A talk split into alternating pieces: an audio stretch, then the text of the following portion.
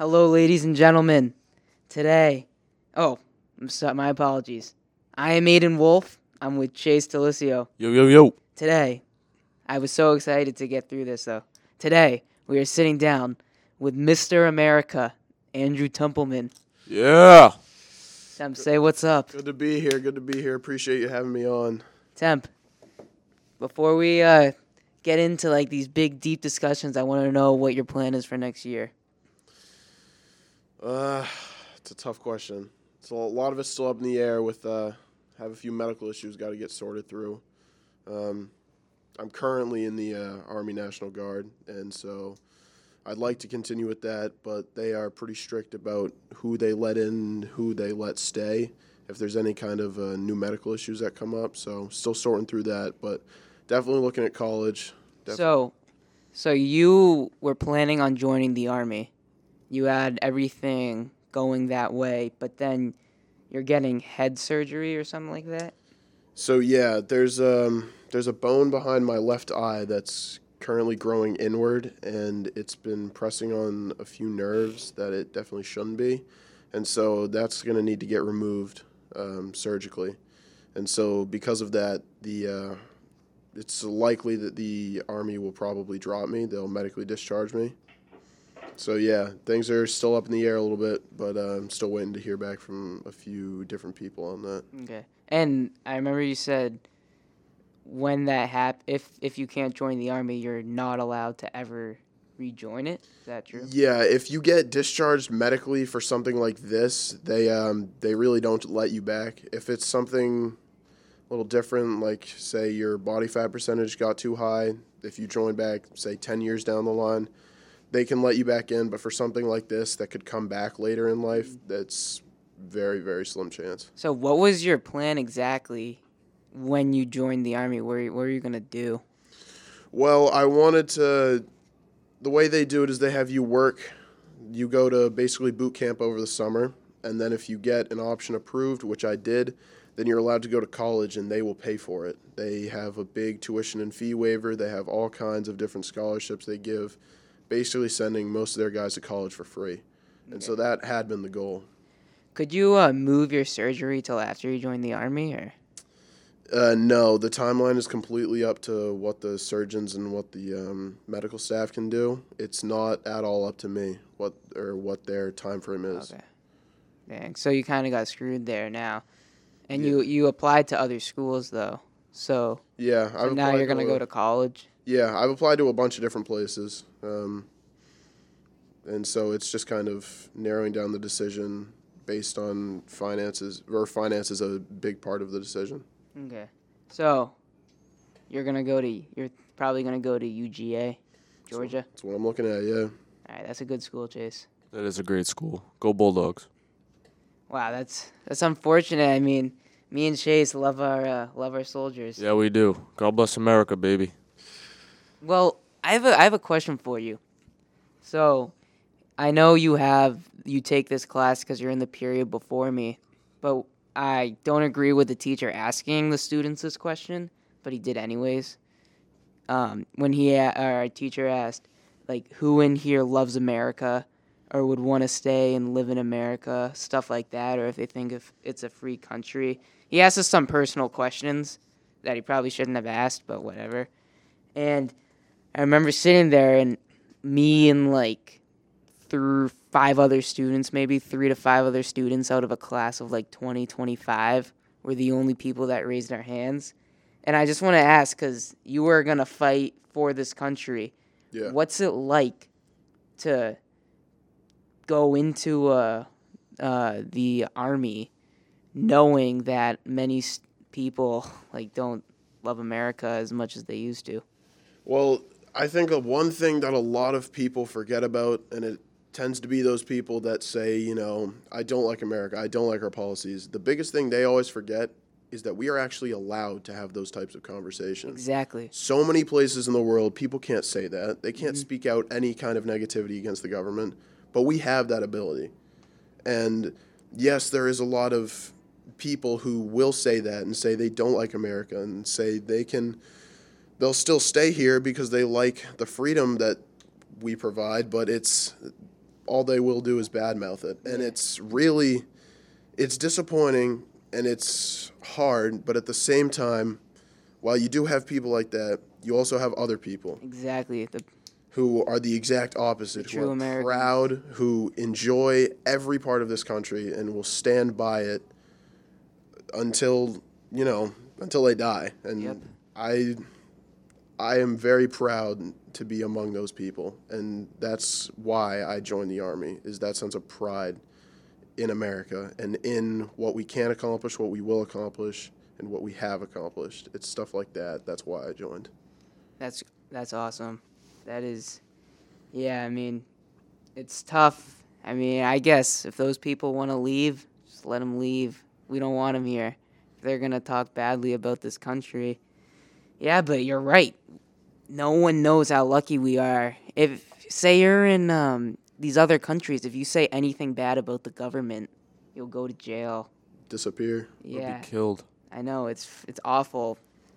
So I mean, people say, "Oh, there's other free countries, Canada and Netherlands," but there's nothing like America. America's the powerhouse of the world. Damn right. Let's go.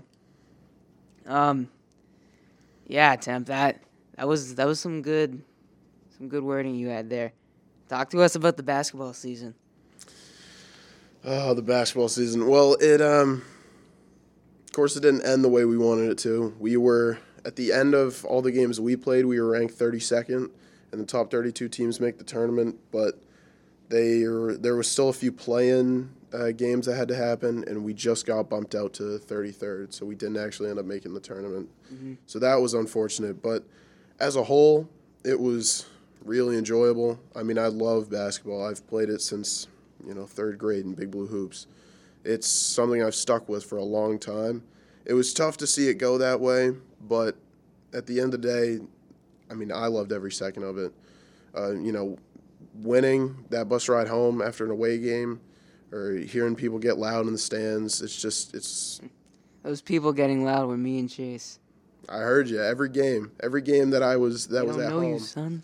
they don't know me and it's just it's it's getting to play for that getting to play for other people getting to play for that noise that feeling stepping onto the court when you hit a shot you know when you almost dunk the ball in my case just hearing people get loud it's you know there's nothing like it i'm sure you Yeah. felt it for football when people get loud after a big play Yeah, totally.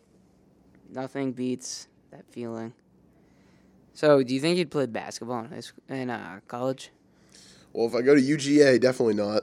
uh, they're they're good. D1. there and pretty pretty gross but um, i don't know i'd like to that's why i haven't um, officially committed yet is uh, to uga is if i'm looking to actually continue playing basketball that's still a decision i have to make if i wanted to i could probably go somewhere like you know salem state plymouth state some Well, I have a I have a Chase. I have a question.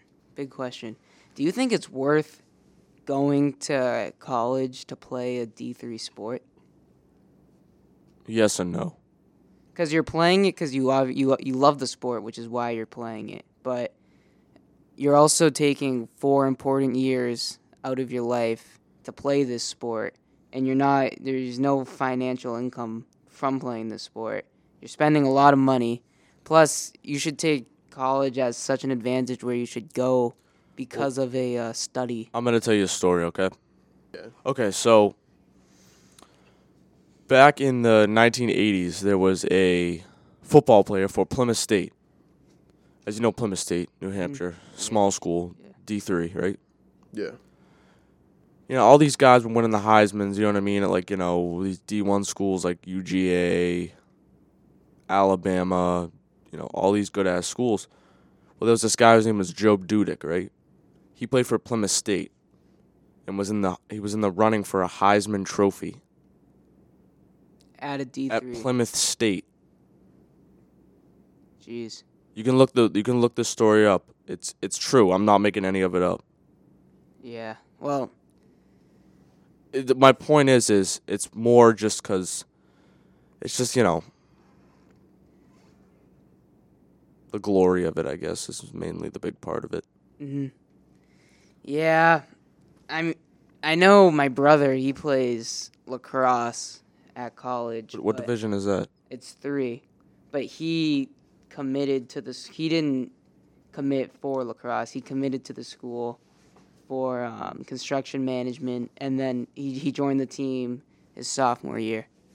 But to I feel like if you're going, if you were to just to go to Salem State to play basketball, and you're not going for and you're not going to get a good education, and you're not playing for a good education, I don't think that that's a smart idea. I mean, in some cases, the only way people get into college is through sports, but you can obviously. Yeah, it's well at the same time the reason Salem, That's just my opinion. yeah the reason Salem State's still an option is because of what I want to go into. Like I want to go in and, and get a social work degree, and Salem State actually has a really good social work program. Obviously, UGA's is ranked significantly higher. I think UGA is like fourth in the country for it. Um, but it's just the fact that it's an opportunity that I could continue and actually go play at that next level. Yeah, I mean that's that's a big thing, just creating opportunities for yourself. Always have different schools. Like Chase, I think what he's doing is smart. Taking the year off, gonna work, make some money, and then you're giving yourself the opportunity to go to different places. Exactly. Yeah, I think it's smart because people at our age they think, "Oh, it's my senior year. The trend is to go to college next year. I'm just gonna go to college. I don't know what I want to study. It's a lot of money to do that, and it's not a smart decision." In Spanish class, there was a student who said that their intent to go to college is to just live the college experience and party and meet new people and stuff. Which, to a certain degree, that's okay. I mean, no matter where you go, that's probably gonna happen. But it's a lot of money to just go and party and not take it seriously. But whatever, though, right, Temp? Yeah, I mean, people will do what they want to do, but Yeah. I just think that they could be getting a whole lot more out of it if they took it more seriously, took advantage of the opportunity. But if that's what they want to do, I mean, you hear it all the time. These early 20s are very important years in your life. Can start to put you on a path, but I guess it's still a young age. But whatever. Um, this is a big question, Temp. What does it mean to you to be an American? um, well, being American affects every part of your life, everything you're able to do. Like in, I mean, there's there's no place like it. No matter where you go in the world, there's no place where you can go and you'd have the same opportunities, the same freedoms that you do in America. And I'm not saying we've had our fair share of issues. Every country has, but the fact that we're still standing after it and we are still the United States of America. We're still all 50 states, four territories. We still have 54 National Guards over all those states and territories. We're still together. We'll st- we're still here. We'll be here tomorrow. We'll be here next week.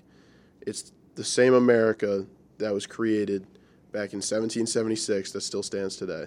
And that, as long as you accept that and you accept that we will keep making progress and keep moving forward, that's all you need to be an American. Well said. Very well said. So, you were gonna. I don't know how to word this. This is probably gonna be edited. Uh, so the Navy SEALs is is is that the hardest training in the whole system there? Because I know they have Hell Week, the six month long training. Well, almost any special special forces will have its own Hell Week. Navy SEALs is probably the most famous. Um, I mean, you hear about the surf training where you link arms and you lay there with the waves crashing on you. You lay there for a long, long time. And, you know, you're not in good shape. I mean, if, you know, the three of us went to the beach and we were to do that, we'd probably walk away okay. But after what they've been through, to do surf training is quite literally hell. Yeah. Because I mean, you're starved. They don't give you bathroom breaks. They don't, don't give you breaks. You don't sleep. Um, and it's yes, it is a very famous hellish training. But to come out a Navy SEAL is one of the biggest honors you can have. Yeah. Um, like I know the Army Rangers, Green Berets. There's a ton of different specialists that don't have their training as famous. That's also because they haven't their respective groups haven't done as much as I think the Navy SEALs have. Um, I have incredible respect um, for everyone who goes through that training. Whether they fail or pass, they still stood up and said, I want to do that. And they gave it all they had. Because you don't just quit because it got hard on day one. You quit because you actually couldn't do it. And that means I have even more respect for the people who could do it, who could get Yeah. through that. Um, I'm proud because those are the real heroes of our country. Is people like the Navy SEALs, people in those jobs who have been through the training, have been through the hell, and are still standing as a result of it. And they're all the better for it. Yeah. Um, gonna change up the subject because I quick thought, but um, so explain to us. Your house is right next to the church that you own, right? I wouldn't like to say we own it, but yes, technically. So your dad's the priest of what? What's it called? The Church of the Holy Name. Okay, and so you go to church every Sunday, Yes. and are you like, ve- you're very religious? Yes. So, are you are you Orthodox? Uh, Episcopalian. What's that? It's somewhere in between, um, Conservative and Orthodox? kind of. It's in between Catholic and I'd say Baptist. It's somewhere in the middle of that. Okay. There's stuff from both sides. So, do you help out your dad at all? Do you speak in front of people or? Well, he he does the preaching. I mean, you'll never see me up on the altar preaching a sermon, but um, those inside jobs that have to get done to keep the church moving. I mean, within the past five ten years, church has seriously diminished. There's just not people just don't go anymore. They don't bring their kids, and their kids don't start. you think? going. I think COVID had a big. a huge impact? Yes, um, it kind of sped up that um, deterioration. I guess And I don't even know why, about a but decade. it's the same for like my family. We don't care about COVID. Obviously, it's been over for so long, but we just don't go to temple as much since it ended. I don't know.